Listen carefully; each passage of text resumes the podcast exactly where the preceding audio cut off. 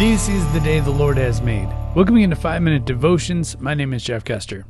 Today we'll be continuing our walk through the book of Acts, and today I'll be reading Acts chapter 27, verses 1 through 12 out of the New Living Translation.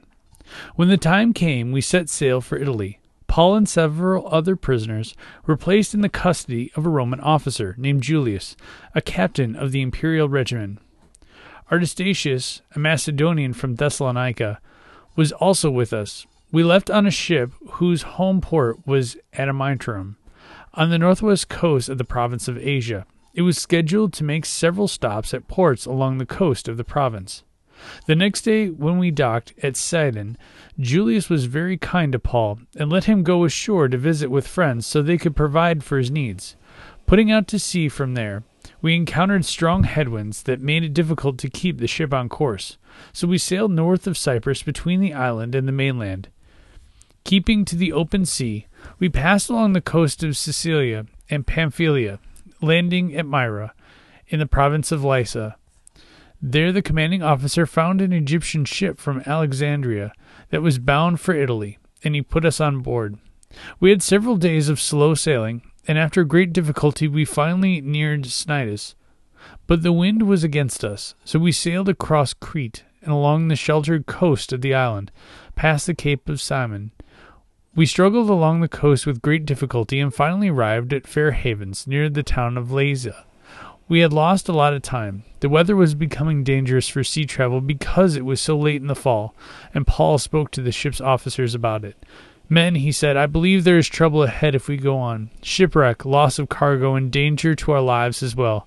But the officer in charge of the prisoners listened more to the ship's captain and the owner than to Paul. And since Fair Haven was exposed was an exposed harbor, a poor place to spend the winter. Most of the crew wanted to go on to Phoenix, farther up the coast of Crete, and spend the winter there. Phoenix was a good harbor, with only a southwest, a northwest and southwest exposure. Now, a lot of people are going to think, you know, that's a lot of places and a lot of names. Some places you can think about, you know, that some places still exist, some places are called other things, but why would you mention so many places, so many ports, so many places on a map? Well, the important thing to realize is that what they're doing here is they are documenting this whole experience. So that people can go and say, look, hey, you know that place? I know that place. Do you know that place? You've been there. You've heard of it. And so people can backtrack and say, wow, they really went through these places. They really know what they're talking about. In the same way, how, you know, you know when you travel.